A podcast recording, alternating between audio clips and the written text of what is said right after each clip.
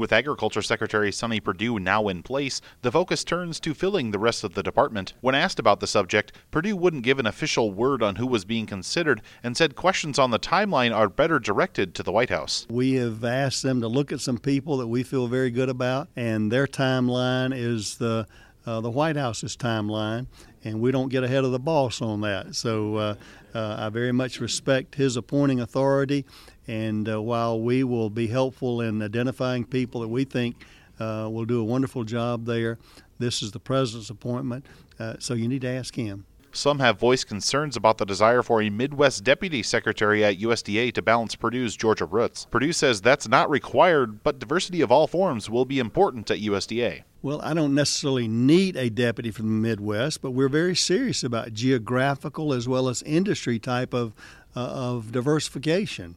Uh, as well as gender, race, and all those kind of things. I think I want the USDA to look like America.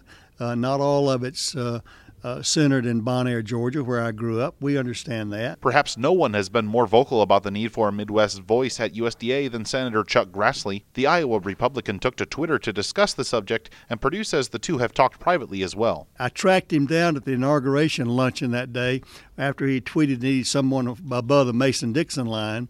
I said, Senator Grassley, I want to introduce myself. I'm Sonny Perdue, and I own 12 grain elevators and I sell to an ethanol plant. No peanuts or cotton. He said, Have you been reading my tweets? I said, You bet I have. Perdue will travel to Iowa later this week. That's the home state of Bill Northey, who is reportedly under consideration for the deputy job. Reporting for AgriPulse, I'm Spencer Chase.